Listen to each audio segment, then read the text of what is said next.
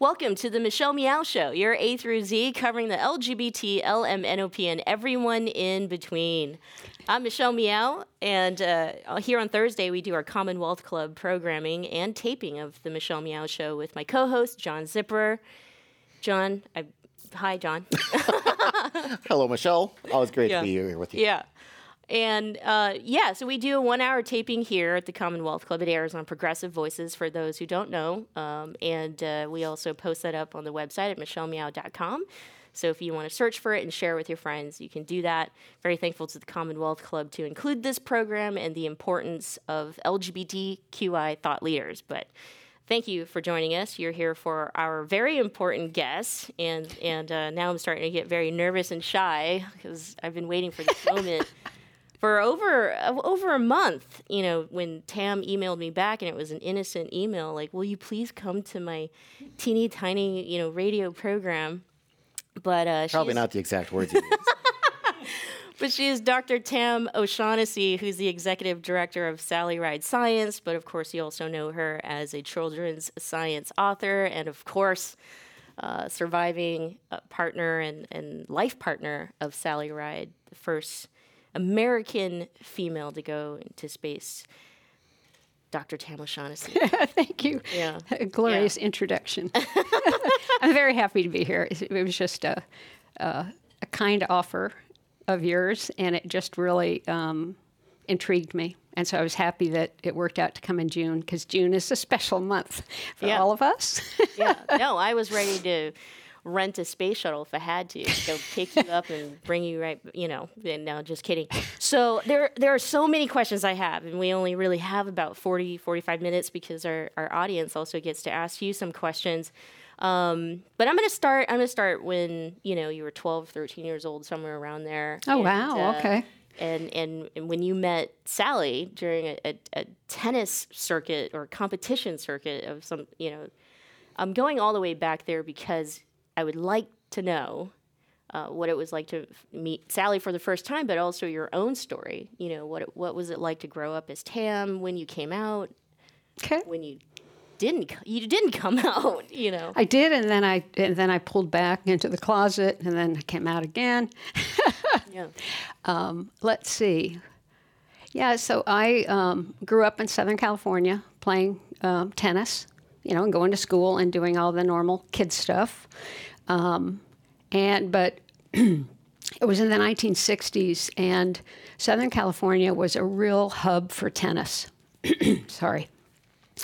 Um, and so some of the best players in the world either grew up there, like Billie Jean King, Billie Jean Moffat King, uh, grew up in Long Beach, um, or the top players in the world, like Maria Bueno, who actually. Um, uh, she was a great uh, uh, champion from Brazil. She recently passed away just a few days ago. Um, Rod Laver, you know, the best men and women would come through Southern California and play tournaments. And especially there was this one big tournament at the Los Angeles Tennis Club. Anyway, so Sally grew up in Encino. I grew up in Fullerton um, in Southern Cal. And we both started, you know, independently, picked up tennis. We were both kind of, you know, young young girl jocks. We loved sports and moving and, and doing things. And uh, so we both started playing tennis tournaments. And then at this one tournament in Redlands, um, which is boiling hot inland in Southern California, um, we played each other. And I'd never met her before. You know, I'd heard her name and probably seen it in the draws. And, um, you know, it was uh, we we had fun, and you're not supposed to have fun when you're competing. You're supposed to be, you know, I'm going to beat that girl. and Sally and I just ended up every time you you cross the net and change ends uh, to make sure that you have a different uh, view of the sun and shade and the conditions and you know to keep it fair for the two players. Anyway every time we crossed sides we'd, we'd stop and talk and drink water and keep talking. And uh, you know i probably should have known then but i was too young and and and dumb uh, to realize that there was just this extra excitement um, whenever Sally and I saw each other from from then on, um, and I, I just didn't know what it was for a long time. That's okay. I'll forgive you. And I didn't know for a really long time why I had a crush on Susan Lucci. So, Okay, Yeah. Susan Lucci. All right, but then you figured it out. yep, I did. Yeah. John. You you were saying before, uh, Billie Jean King didn't just live down there and play tennis. She taught you some how to play, or she was a teacher of yours. She, uh, yeah, my, my mother was actually the supervisor of recreation in uh, Fullerton, where I grew up. And my mother was, uh, she was just a wonderful person. She's, she passed away a few years ago, but, uh, you know, she helped develop all the programs in, in Fullerton. And it was just this, it was a great place to grow up because there were all these public parks. And then my mom and the others in the recreation department would set up all these programs for swimming and chess and square dancing and tennis and so on. And my mom decided to start a tennis tournament for uh, people in Southern California. And she modeled it after this very neat tournament in La Jolla, which still goes on today at the La Jolla Beach and Tennis Club, and uh, it's played all over San Diego too. And they have, you know, they have the normal like girls and boys, 12 and under, 14 and under, 16 and under, women's, men's, doubles, mixed doubles, but they also have uh, mother daughter, father daughter, father son, you know, all these crazy combinations. So my mom started this tournament. And anyway, she was brave enough or whatever to call uh, Billie Jean and uh, Larry. They had just gotten married. Uh, so it was uh, 1965. And uh, so my mom called Billie Jean and Larry. And at that time, Billie Jean was uh, like the number fourth player in the world. And I'm not I'm not, she might have been the number one player in the United States. Anyway, my mom said, Would you play doubles in this tournament I've just started with my daughter? And Billie Jean said yes. You know, and, and, and that's really, that's how Billie Jean is. Uh, she just really tries to help uh, everybody, especially the, you know, the younger generation with uh, tennis or, or whatever. So um, she asked, we played the tournament, we, we won. of course, I had, you know, I had this great partner, and we really had fun. We both had like this crazy hair, and you know, we were wearing the all white little tennis skirts, and uh, but she and she was probably uh, 22 at that time. I was 13, and then she said, "You want to take lessons?" And you know, I jumped at the chance, uh, as did my mother. and so Billie Jean and Larry would drive from Alhambra near Los Angeles to Fullerton for so that we could work out for a few hours, or uh, my mother would organize a, dr- a, a ride for me to go someplace, and. So she she was wonderful to me, um, you know, and she kind of coached me through the juniors, and then um, I guess when I was about 19, the first uh, Women's Tennis Association uh, circuit started. It was uh, sponsored by uh, Virginia Slims, they, and they used to give away free four packs of cigarettes at the tournament. Gren would remember because Gren Nemhauser was the first associate director of the Women's Tennis Association, uh, and uh, and Lindsay Beaven was actually um, a top, you know, top ten, top eight I'm not sure, uh, player from England. Anyway, so Billie Jean was very good to me. And then when I went on, I played on the pros for about four years and, and would hit sometimes. And um, anyway, and she's become a very, very good friend. Yeah. Okay, so when you emailed me back, uh, I told you, I told you, I, I was jumping up and up and down with joy, and my wife and I were slow dancing. Tamush I love it. emailing me back, and then you email, emailed me back and replied that you and Sally used to do that, dance together, and so I would love to to get to ask the question to talk about you and Sally. Sure. Um, in the video that was posted on the Huffington Post, you know, just kind of mentioned it just kind of happened. But I mean, if there, w- if you wrote a romance, not a novel, but a biography of how it all happened, like so, like how did it all happen? Like who made the first move? you want to know? I want to know. Well, I yeah. When, when did you realize this wasn't just a friendship? yeah, yeah. more? No, it, it was it was really um, it was one of those uh, amazing surprises. But that, in hindsight, it shouldn't have been a surprise, but it was. So what happened is, you know, so Sally and I met when I was twelve and she was thirteen. She was the older, the older woman. Um, and we, we were we were friends, you know, throughout our teenage years, uh, early twenties. Um, she um, loved playing tennis, and and and but she kind of realized that uh, tennis wasn't going to be it for her, and she loved physics. Um, so she went to college. I decided to play on the pro tour and just get my head beat in for a few years till I went, okay, move on. and anyway, so uh, uh, Sally was studying at Stanford, and then when I, I quit playing tennis when I was 22, I actually I had a good quit. I quit at Wimbledon, Yeah. the summer of 1974, and uh, I actually got my first job with Billie Jean and Larry King, um, Billie Jean's former husband, and they started this company uh, in San Mateo. And it was called King Enterprises, and they basically um, published uh, tennis magazines. And Billie Jean and Larry had started uh, the first women's sports magazine to kind of rival Sports Illustrated. It was called Women's Sports Magazine, and it was based in New York with you know the high level editors and writers and all that stuff. But then it got moved to San Mateo, so we were all kind of there. And uh, anyway, so I was in Northern California. So I, uh, Sally and I resumed our friendship, and it was totally a friendship. Um, you know, would run in the Stanford Hills, would play tennis sometimes before work, um, and then um, I actually fell in love with somebody else besides it wasn't Sally at the time, and uh, and a, a woman. going to say that, but, but that was that's. Go ahead. anyway, so so I moved to Atlanta. I wanted to start college uh, and study biology, so I moved to Atlanta with uh, sort of my first serious girlfriend, uh, Betsy, and. Sally was at Stanford finishing her degree. You know, Sally sees the ad in the in the student newspaper, NASA looking for astronauts. Women, you're welcome to apply. Um, and so, you know, she applies. Uh, she becomes an astronaut, and so on. And uh, she invited me to her first flight in 1983. Um, and um, and so Betsy and I went, and we couldn't see Sally because she was in quarantine. You know, the astronauts you got to make sure you don't give them any infections and mess up their their ride to space. Um, but it was a wonderful experience. And then after that first flight, Sally started giving talks um, around the country, and she was smart enough to pick places where she had friends, you know, so she could hang out and have some fun.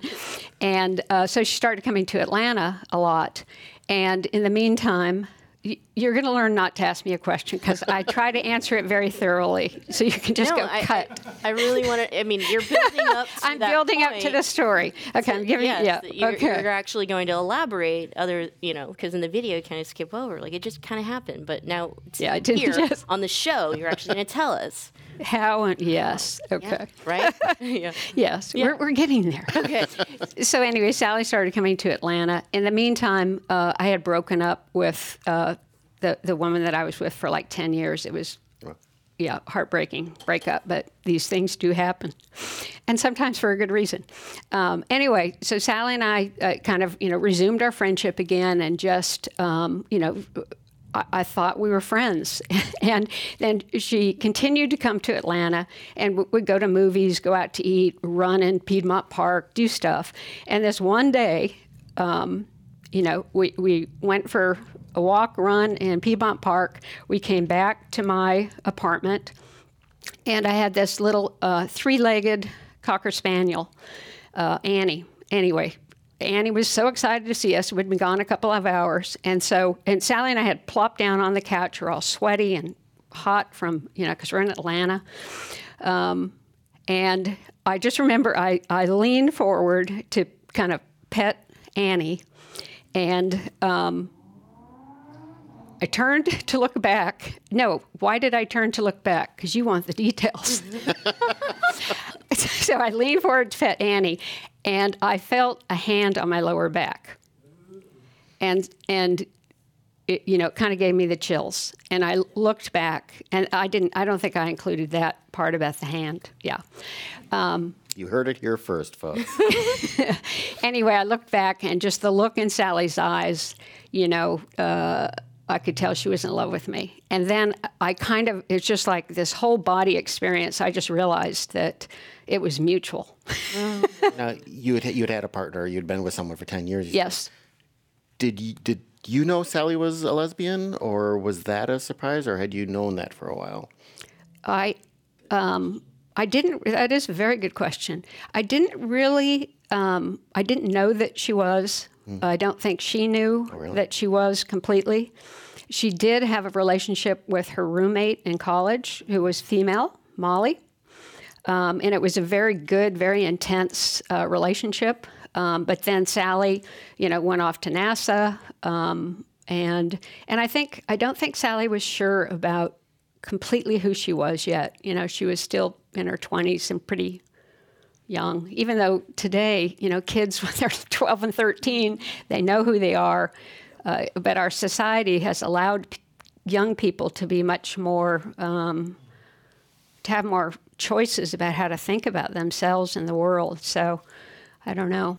The Commonwealth Club is a unique organization that brings together people from a variety of backgrounds to explore important issues as a community. Sooner or later, everyone worth hearing comes to our stage. From Marga Gomez to Richard Chamberlain, from James Hormel to Kate Kendall, leading thinkers, activists, politicians, and artists have come to the Commonwealth Club of California. Ted Olson and David Boies came here to discuss their winning legal strategy for same sex marriage. Jason Collins talked about gay athletes. The Sisters of Perpetual Indulgence discussed activism and good works. Actor and director Rob Reiner explained how he got Hollywood behind same sex marriage. Barney Frank described what it's like to be gay at the highest levels of Washington. From healthcare reform to transgender rights, from immigration to gay owned businesses, it's all at the Commonwealth Club. And that's still just a portion of the 450 programs we present every single year, with new programming nearly every single day. Be a part of the conversation. Learn more at commonwealthclub.org, download our free app in iTunes, and join us in person the next time you're in San Francisco. The Commonwealth Club of California puts you face to face with today's thought leaders.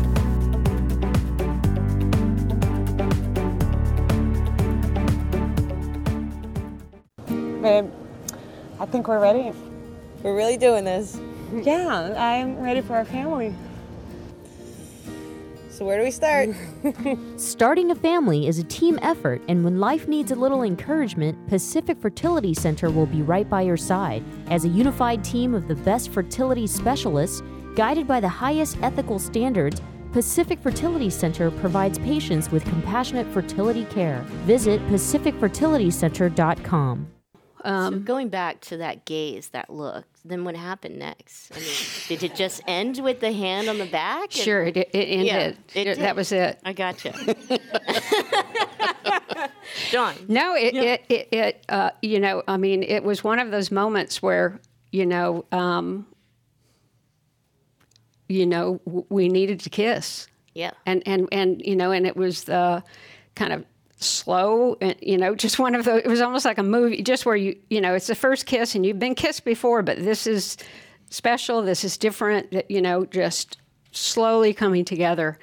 And uh, it was quite a kiss, you know, and it was, you know, it was just like, in a movie. I was Whoa. going to say, we have people in Hollywood Whoa. who listen to this, and Yeah. they've, they've got to make a movie out of that. Um, anyway. what what I don't know how to say this. What goes on after that? I mean, when did you realize? I mean, was this like awesome? We're gonna have a relationship, or I'm scared. I mean, what what? Yeah. No, good, Really? good questions. Um, so after the kiss, because I know Michelle wants more of the details, then it, it, you know it, we sort of broke apart and looked at each other, and then I remember Sally sort of said, "We don't have to do this." I must have said something like, "Oh dear, you know, we are we're headed for trouble," or you know, whatever I said, and she just said, "You know, we don't have to do this." You know, it's like, mm, yes, we do. yes, we do. But what happened is that.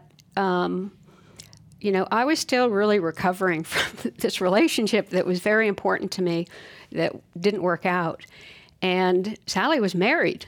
Yeah. She was married to, you know, this wonderful guy. Steve Hawley's astronaut and physicist and or astronomer, almost same difference. Um, so I wasn't sure what was going to happen, and I wasn't sure. Uh, I wasn't sure how committed I was. I wasn't sure how committed Sally was. Um, but it was very intense, and it was just um, we had so much in common, and there was real chemistry between us. It was just good, you know, just sweet and um, unbelievable. So basically, what you're saying is Sally Ride, your life partner, was a rebound. But maybe I was a rebound for her. Yeah. Who knows? We we, we rebound. It- it- Sometimes it seemed like rebounds you are the best rebounded shots. into exactly the right arms. I mean, Yeah. yeah. Um, but obviously, it moved into you know an official. You figured it out. Yeah, and it, it actually didn't take too long. And one thing that Sally did that totally impressed me, it was like, okay, I like how this girl thinks, is that she, um, you know, she was really worried about Steve. She adored him. She loved him, um, you know, as a friend. Um, and uh, didn't want to hurt him, but also didn't want to be married anymore. And within five months, when we realized that we were a couple, um, you know, she uh, she told Steve that she didn't want to be married anymore. She did not tell him why, but she did tell him, and I just thought that was uh, very brave. And I have friends who have, you know, been in affairs or whatever, and it's just like the other person will not make up their mind. They won't do the hard work of just uh, breaking up with the person that they're having trouble with or whatever. Um, so I just thought, wow, you know, she's very clear about how she feels, what she thinks, and she takes care of business. I know we're like, wait, my turn, my turn, my, my turn. No, go ahead, John. literally, the show has your name on it. So, you, you, well, What a what name, going to too. is- Look at that. That is beautiful. Michelle Meow. Presented by. Yeah. Present- yeah. Yeah. What I was going to say is, obviously, I think a lot of folks are like I was, who did not know Sally Ride was gay until she passed. Yes. And then we learned about you. How did and and how? I mean, with with all the you know the presidents that she would have worked, you know, she worked under Ronald Reagan and onward. Um, and all the, the high profile that she was and that you both were then in the you know in your science education activities how who knew and how did you try how much of an effort how important was it that this not be i guess widely known Yeah. So, um, you know, I think one thing to know about Sally is even when she was 13 years old, she was like one of the most private people on the face of the earth. It was just fundamental to how she was raised um, and who she was. And so, in a way, she didn't change just because she was famous or became an astronaut or whatever. She just was extremely private. Um, but um, what was your question? I, I just went off somewhere. I'm sorry in that answer. well and that, that really kind of gets to the heart of it which was that you know the, for the most part Oh, yeah. people did not know this Right. and did people in you know the, when when she was appointed the head of the uh, commission that investigated the challenger tragedy you know did the white house know No. I mean, no No. So yeah.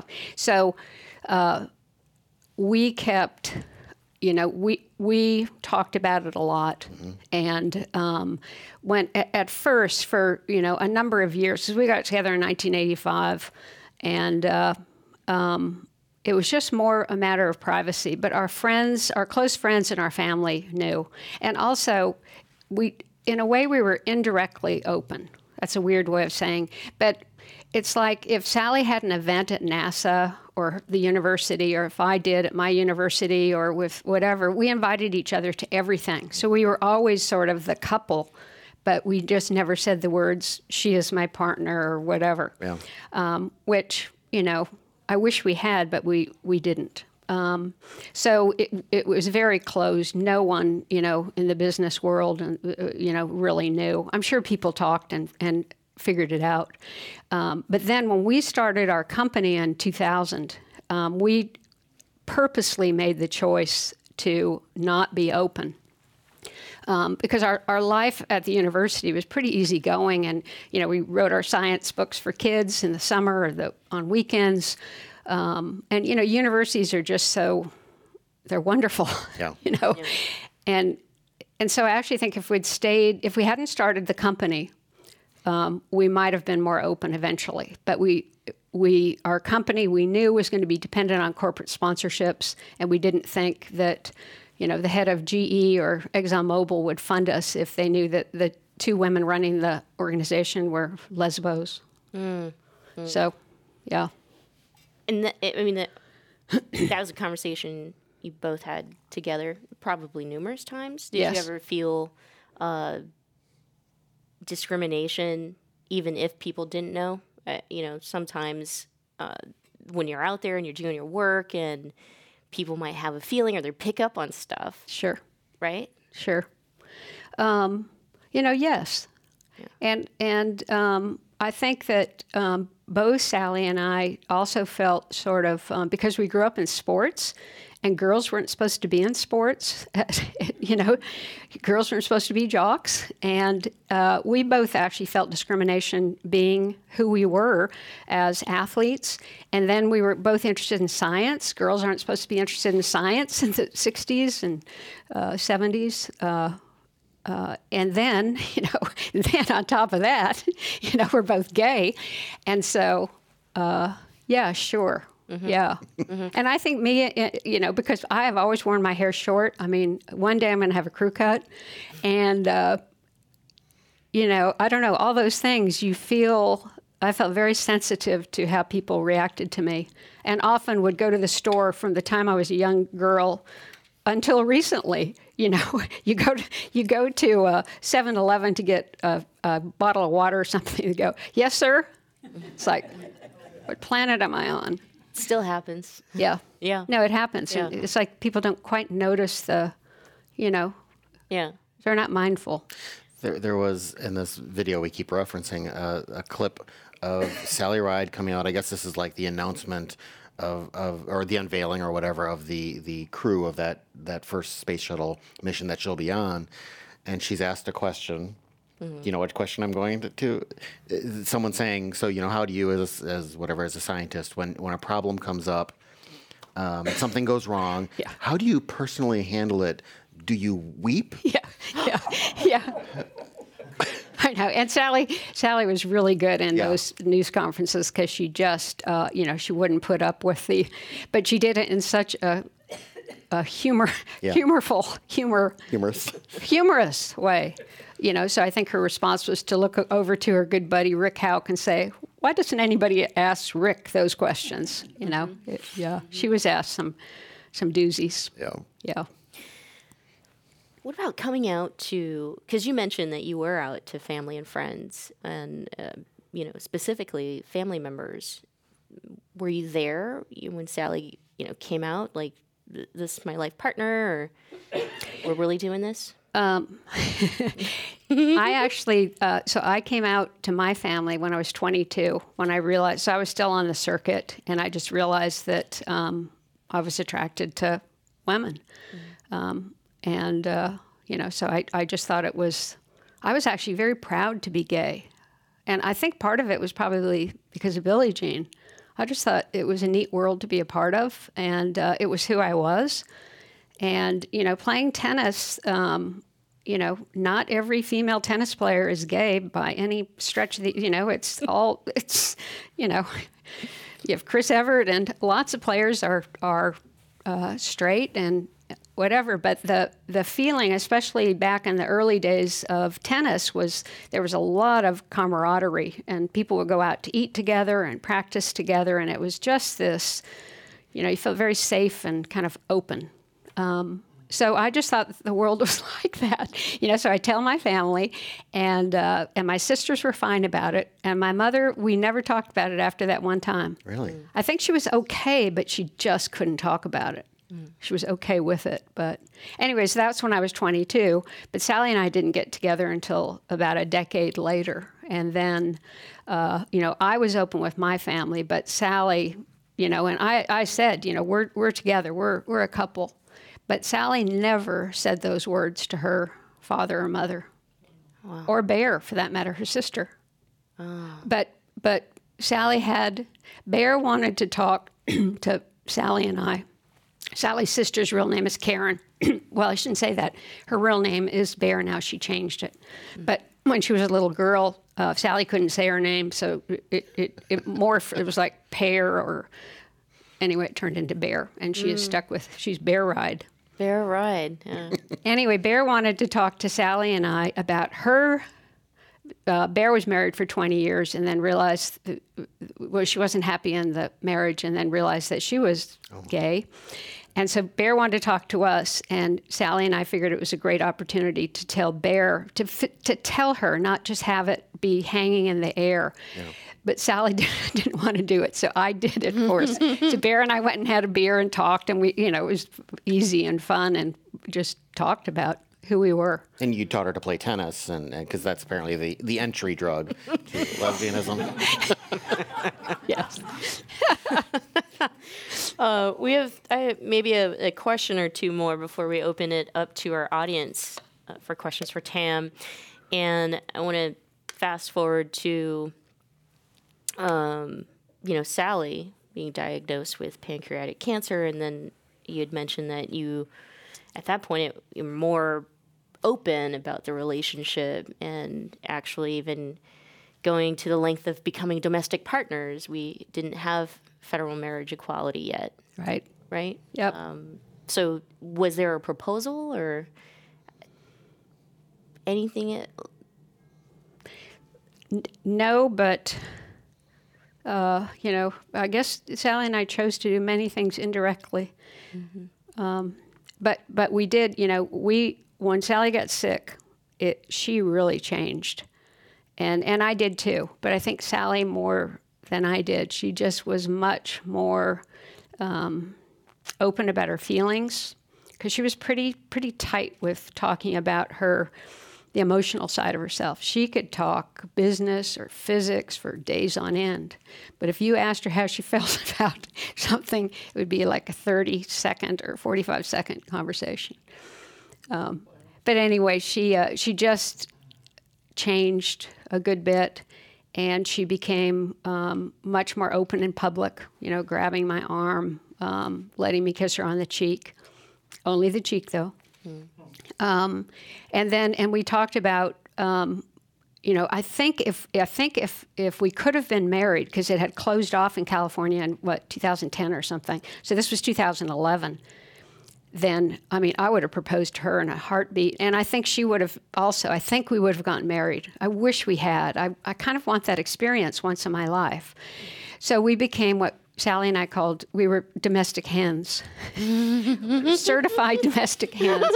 And, and Sally actually bought these little salt and pepper shaker things that are, you know, like a hen and a rooster. Anyway, they don't have two hens, which they should. It's ridiculous. Anyway, we, you know, we, we became as close as we could, uh, sort of legally. Yeah. You, now, I want to talk actually uh, on the science. You both being scientists, uh, and not just as a job, but this became a mission and Yep. being science educators, and, and that's what Sally Ride uh, Science is about. Am I? Is could you talk a bit about what, why this has been such Sure. a big focus, and why it's important to others to? Sure. to?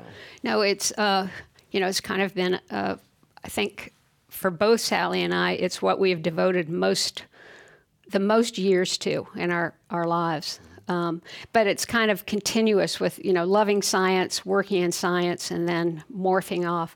But what happened is that I'll try to talk quickly because it's kind of a long story. But uh, Sally and I, I, I had started writing, doing some science writing. Sally had too. She wrote a book with her high school friend Sue Okie um, uh, to space and back.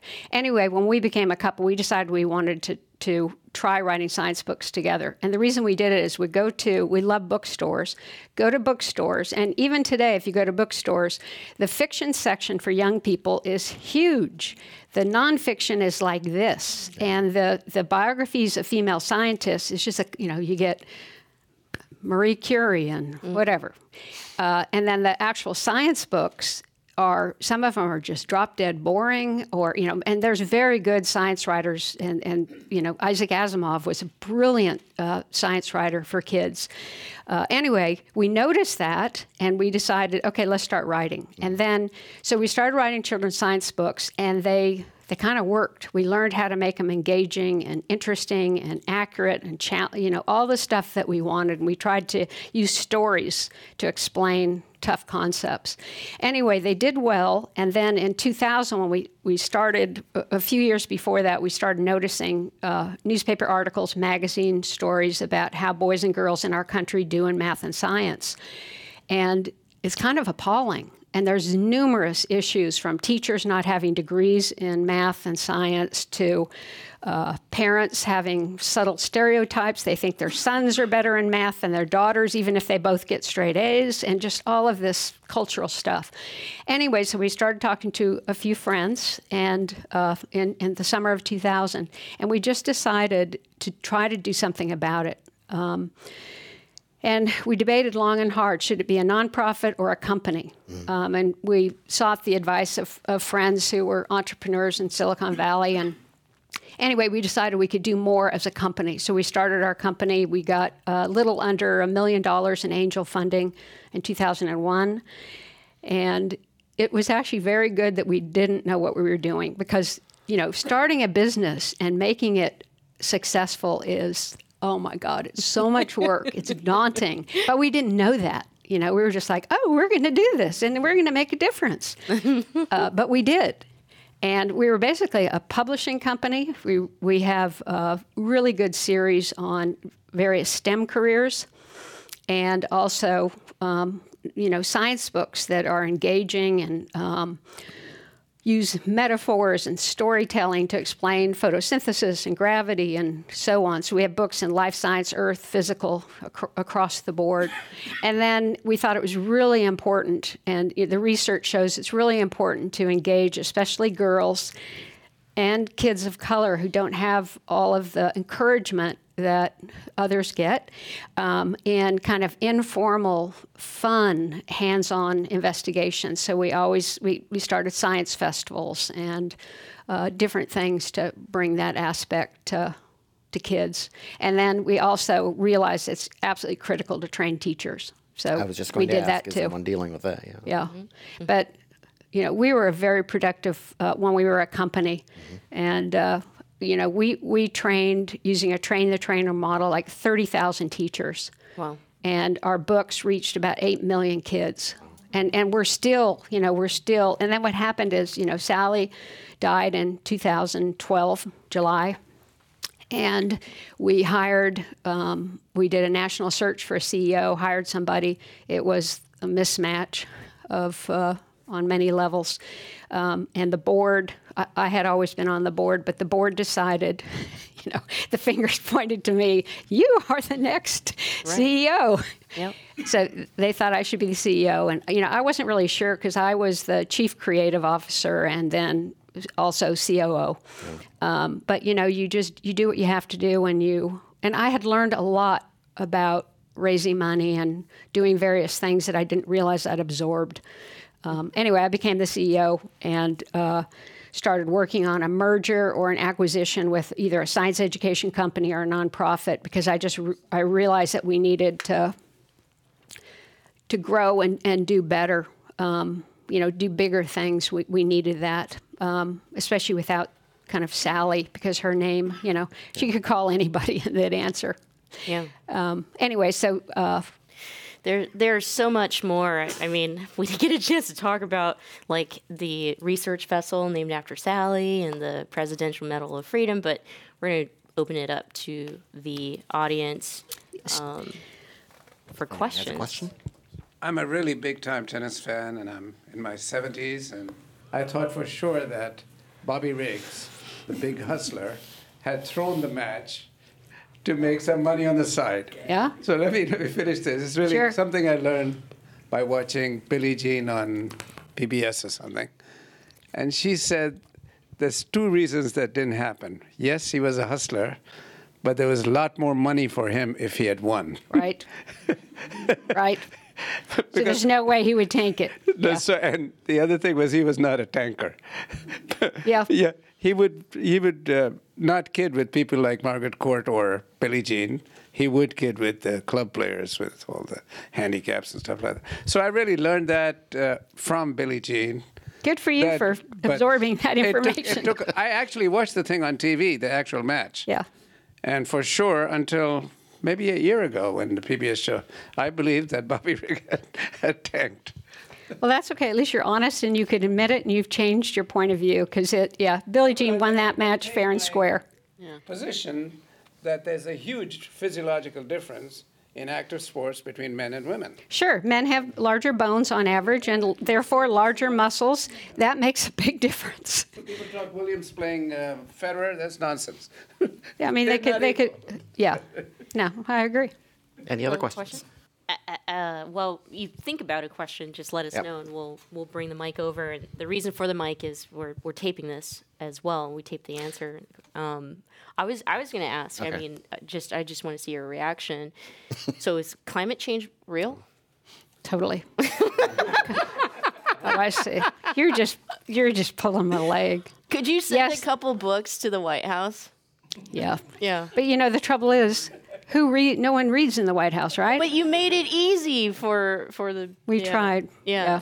I mean, No, climate change is it's a fascinating topic, and it's so there's so many different pieces to it.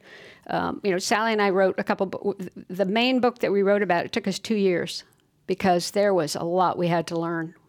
Yeah. Anyway, but yeah, I mean, if 99% of the scientists around the world think that the evidence is uh, very, very strong, you know, and, and they have all sorts of evidence from mud cores to ice cores to air sample, you know, it's just the climate has never changed this quickly ever in history as far as we can figure it out. did Yeah. she ever? Sorry, John. No, go ahead. Really quick. Did she ever like? Did you guys have those discussions together? Considering you know when she went to space, she witnessed that that blue ring that Yeah. you talked about, right? The Earth's Yep. atmosphere, and kind of mentioned how she'd always been in the position of how we need to protect this. No, I mean that that you know when Sally the, her the favorite thing for her to do when she was in space, you know when they weren't working, it was to look out the window and look back at Earth because it's just you know I can't imagine. I mean I sort of can because you if when you look at the pictures you can kind of put yourself there. But to actually do it, it's got to be different. And the Earth is slowly rotating under the window. And but when Sally noticed that that thin blue band, you know, she said almost like a kid took a crayon and and uh, you know drew across the Earth's horizon. She just said she just realized it's like, oh my God, we actually do live on a planet.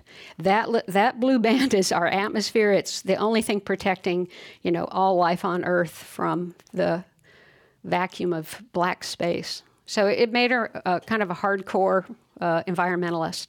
Yeah. we actually have a program series here called Climate One, and they've they've obviously Cool. focus on this. Um, and one of the questions they get asked the most, I'm going to ask you, is: Is it too late to significantly um, deter further climate change? Yeah. Um, it's never too late because th- we only have one planet to live on. We have no idea how to live on the moon. We can't even get to Mars. So, know, this is it for our little species. Many other species will do just fine. You know, the, the microbes will carry on. I'm sure the cockroaches from Atlanta will live very happily. but we're going to be in trouble if we don't do something. But, but it's interesting. Sally and I would debate this and talk about climate change a lot when we were writing our books. And I was sort of the pessimist. It's like, oh God, you know, the sea level is going to rise. My favorite city, San Francisco, is going to be underwater most of it. And, uh, you know, my, We can give the city back to the developers. That's fine. Let's all go. Let's move.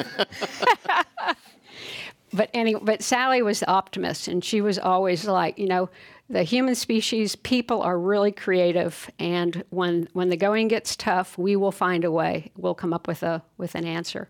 So I think it's, you know, the sooner, the faster, the better, because uh, I think our world's going to change uh, significantly, and you know, I hope I'm still alive. I want to see how things play out over the next, you know, few decades, but it's not going to be pretty and it's going to be we're already seeing it with uh, drought forest fires hurricanes you know extreme weather and that's one of the major predictions from the uh, the united nations uh, panel anyway Speaking of which, um, I just read this morning that the Arctic is melting twice as fast. It's scary. poor polar bears. I'm bears older than you are, and I don't want it to go to go to to pot No. before I leave this earth. But I'm really concerned about it, and Yeah. I have grandkids that I want to be safe. yeah Um, but beyond that, I want to go back to what you talked about Sally saying about the blue ribbon around the planet. Okay. How did she talk with you about being in space? I'm just, I want to know every little thing. Yeah. You know, she was, uh, um, uh, she, you know, she just had, she went in space twice, and she just had, especially that first trip on Challenger on uh, June 18th, 1983. She just had, and I think she was in space for five or six days. Um, she just had an amazing experience. And be, being weightless was, so she talked about being weightless a lot because that is supposed to be just fun. I mean, it, it's hard to imagine, you know, that gravity clicks off and suddenly I'm floating up and I can, you know, do somersaults. I can push off that wall and go over to the glass. And um, but she talked about, you know, mistakes that were made sometimes that she and others would make. You know, that they would. Uh, take a sip of something and then forget to, you know, swallow, and then these, you know, little bubbles of not bubbles, but um, that there'd be spheres of orange juice or water would go, uh, you know, drifting across and hit the back of one of her crewmates, you know, or, or whatever. Um, and just looking out, you know, at Earth and just really appreciating um, and really uh, feeling to to the bone that you know we're part of the universe. you know, we're in the solar system. You know, we live on a planet, and planets change, and planets are fragile, especially one with a biosphere. Yeah. were either of you or together were you um, political in, in addressing whatever these concerns were? Obviously, climate would be being one, or, or Yeah. other things that you felt strongly about, or was it all through kind of more private means, such as with Sally Ride Science? Yeah, you know, Sally Ride Science ended up being, uh, you know, an engine for politics because we were able to make dents, teeny dents, uh, by talking to uh, corporations and trying to convince them. Uh, so we actually feel that, and when we started the the company, um, there were very few compared to now organizations working in STEM for young people. And uh, you know, corporate America has become more and more interested because they cannot hire enough uh, engineers, computer scientists, even you know Silicon Valley. We they cannot hire enough. They're having trouble with diversity for all sorts of reasons. But um, anyway, uh, so I think you know, we tried our best to push with articles in newspapers and magazines and talking, uh, you know, going to conferences, talking to uh, corporate leaders, some politicians, you know, and then Sally, because of her position and who she was, um, you know, she was on the president's council for um, what's it called? Um, you know, Science Advisory Committee um, you know, and served, as you said, you know, Reagan, um, Clinton, Obama, you know, helped help them think through uh, some of the issues. Um, so certainly women, women in leadership, women in STEM, young people, especially girls and, and young kids of color, and uh, getting an equitable and excellent education, you know, which doesn't completely happen. Um, not so much with LGBTQ, you know. So I've become, uh, you know, I actually wrote the obituary that went on our website that kind of went viral when Sally died, and you know, because most people did not know she had cancer, and they uh, did not know for sure that we were a couple. Um, but you know, being being open and being honest and being who I am, it's it, um, you know, it's changed me in significant ways. So I'm, you know, I love supporting HRC and, you know, being involved in any way I can to help, especially young people um, struggling with being themselves or whatever. There's a couple questions as we wind down that I really want to ask. And a- a lot has happened since 2012. Yeah. Sally Ride passed away. I mean, you uh, she received the President's Medal of Freedom from President Obama, and you accepted that on her behalf. Uh, I mentioned the the Navy research vessel. Uh, then Secretary Mabus had given you a call personally Yes. to to me- to say to ask if that was okay. One, which is something that happens like I think every 40 years I mentioned in the the, the video. Uh, also, you've witnessed federal marriage equality, the follow Don't Ask, Don't Tell, and then President Obama to President Trump. A lot has happened. Um, Yeah. Good and good and, and maybe bad. Yeah. It, you know, it was all on such a good track until very recently.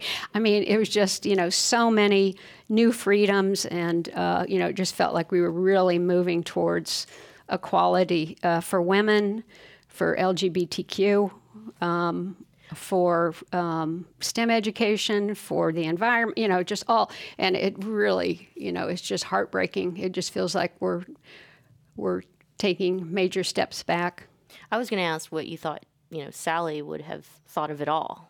I mean, would would that have been like the ultimate bucket list item to it's probably I I, can't say that it would be a bucket list item for me to receive a presidential medal because you know I just talk all day and I'm inquisitive. I just like to talk to people but I mean Sally Ride of course right? What what do you think she would have done you know picking up the phone from the from the secretary of the navy uh, or secretary or or the president to receive this news Yeah. You know, I think uh, uh, Sally was um, uh, quite humble, actually, and and she didn't. Um, it, it was kind of a you know she loved being. She loved accomplishing things and doing. She always followed her heart, and she always did the things that she loved doing. Um, but getting the awards, you know, I think she liked getting the awards, but she didn't like publicly. Uh, you know, she just it didn't matter to her. But I think the um, I think the research vessel because it is it's a naval research vessel and they're studying the oceans. You know, every you know currents, uh, sea life, the atmosphere ocean interactions, which are major in terms of uh, oxygen and CO two um, going back and forth and other other chemicals. Um, so I think she'd be deeply honored about the the ship. Um, and it was the first uh, research vessel ever named after a woman. So that would be, you know, she would be highly honored. And then, you know, God love Barack Obama. So, you know, uh, you know, I, I was the first LGBTQ person to be, you know, to accept Presidential Medal of Freedom from my, the love of my life, you know, and he respected that and thought that that was the right thing to do. You know, he another president could have asked Sally's mother or Bear or whatever, but you know, anyway, it was very very cool. And then, uh, what's his name? Um, no, no, no. th- There was a. Uh, uh, uh, Rustin Bayard's, Oh, uh, yeah. uh, his partner. I can't think of his name, and he's a lovely guy. He he also so- Walter Naegle Thank you, Walter Naegle. Yeah, he also accepted on behalf of. Yeah. yeah that's right so if you were the first then is Ellen the second or Well, uh, Walter and I were it, just because of the alphabet. I right. came first, but both of us. I mean, you know, we both were were honored Oh, in you- the same yeah. way by uh, Obama. You Yeah. know how we are in the LGBTQ community. Well, I'm the first gay. I'm the first lesbian.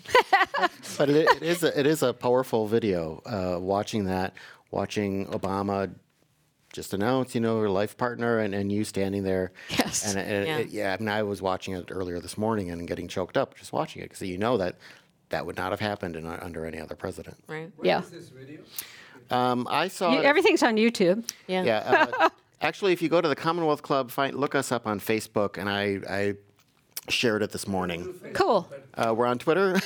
it's on YouTube. If you, if you, I would search for Tam O'Shaughnessy and Sally Ride, you'll you'll find it. It's it's a very moving video. The hero of the And that was really my national coming out. Really. And so it was, I mean, I was so moved. I was having trouble like right. standing still. But I loved, I mean, Obama was so warm and so, he was so sweet to me. Yeah. Wow. Anyway. Last question, John. You can have the last question on my show. Oh my. um, what what what's? I mean, this is such an obvious question, but it's it, because you've done so much and are really committed to these things. What is next for you? What what other things are you working on for the future? you know, so Sally Ride Science is now at UC San Diego, and we are just thriving there. So that is uh, so I'm very involved with our our programs. Um, so there's that, and then I continue to write, um, and um, I've actually written a, a kind of a memoir about that when I was 14, the very first year. I played the national junior tennis tournaments, and all these crazy things happened. And you know, and Billie Jean's in the story, and anyway, it's uh, and Sally makes a cameo appearance. I had to get her in there. Yeah. Um, so writing and Sally Ride Science, and then the other thing is when Sally died, um, you know, I was hurting really badly, and I knew I needed help, and so I. Um, uh, you know, I called hospice and they assigned me a grief counselor, and she was oh my God, she helped me so much. But also, she recommended that I take this mindfulness course at UCSD through the Center for Mindfulness. And so I took this course, Mindfulness Based Stress Reduction, MBSR, and that it, it is just wonderful um, set of skills to learn. Um, and it's research based, which it has to be for me or I won't do it. and anyway, so I'm actually getting trained to be a teacher really? of MBSR through uh, UCSD because I love it and I want to teach um, young people this skill. I was thinking, oh, I need that. we all do. Yeah. It's really right. helpful. Teaches Yeah. concentration and to, to be completely present in the moment. And Right. yeah, it's uh, I recommend it to everybody, including Gren and Lindsay, my friends.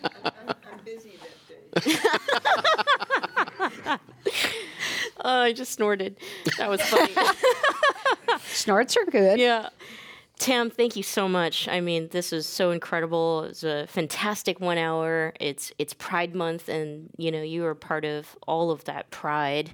Yes. uh, that uh, that I'm feeling that everyone is celebrating. Uh, and it's just so special that you came out here just for this program. It, I, I'd like to think that, but I know you have other meetings and important No, but this was the this was the reason. Yeah. Thank you. Thank you so much. And for sharing Sally with all of us today. Yeah. No, Well, a, That concludes the Michelle Meow Show. We're back here next Thursday at noon, and we're inviting a few of the Grand Marshals to come in and talk about their work. And the Grand Marshals of San Francisco Pride, for those who don't know, cool. uh, they get honored for the work that they do. So we'll have writer Jewelle Gomez with us. Fantastic. Thank you, everybody. All right. Thank you guys so much. Thank you. The Commonwealth Club is a unique organization that brings together people from a variety of backgrounds to explore important issues as a community. Sooner or later, everyone worth hearing comes to our stage.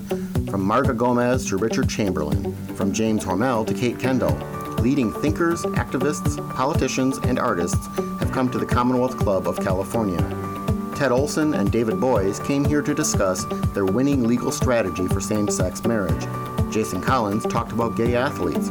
The Sisters of Perpetual Indulgence discussed activism and good works. Actor and director Rob Reiner explained how he got Hollywood behind same sex marriage. Barney Frank described what it's like to be gay at the highest levels of Washington. From healthcare reform to transgender rights, from immigration to gay owned businesses, it's all at the Commonwealth Club.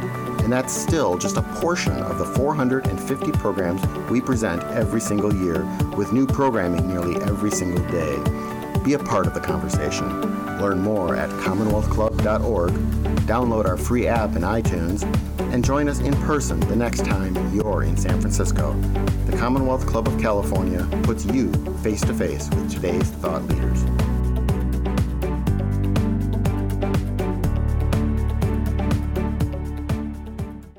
Weatherford BMW is where I spend a lot of my time. I love what I do and I love the people I work with. But work's not the only thing I love. I love the everyday simple things in life, like mornings at my favorite coffee shop, taking walks with my dogs around Point Isabel, and spoiling my partner for a scenic but thrilling ride. That's the beauty of living the Bay Area dream. We're just being ourselves, living our authentic life. Live your authentic life, a special message by Weatherford BMW.